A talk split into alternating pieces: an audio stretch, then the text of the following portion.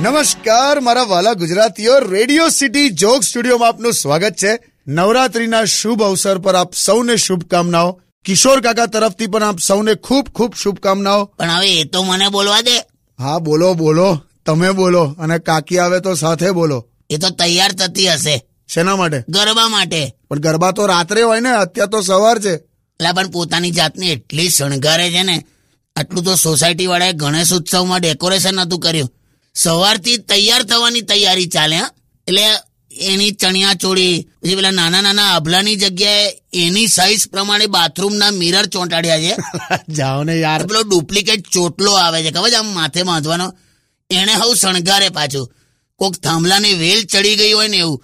પેલા રૂપિયાના સિક્કા જેવો ચાંદલો અને બગડી ગયેલો સસ્તી કંપનીનો કેચઅપ હોય ને એવા કલરની લિપસ્ટિક બે ફ્રાઈંગ પેન જેવી બંને કાને બુટીઓ અને જવા દેને કઈ કેટલું તૈયાર થાય છે. હવારથી તે અને પાછું તોય ગરબામાં તો મોડી જ પડે એટલે એટલું બધું પહેરે છે? હા અને ગરબા કર્યા પછી ઘરે આવીને એટલું ને એટલું બાજુ બધું વસ્તુઓ કળવાનો ટાઈમ.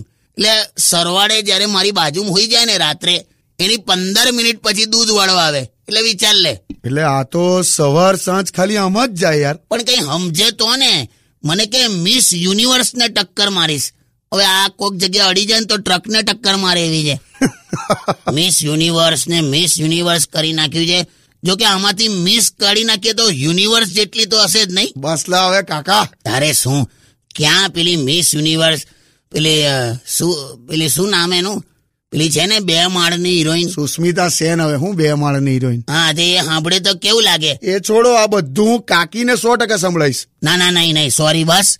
એ તો ઢીક મારીને બેભાન કરી દે આપણને. સોંગ વગાડ ચાલ મિચ્છામી દુકડમ બસ.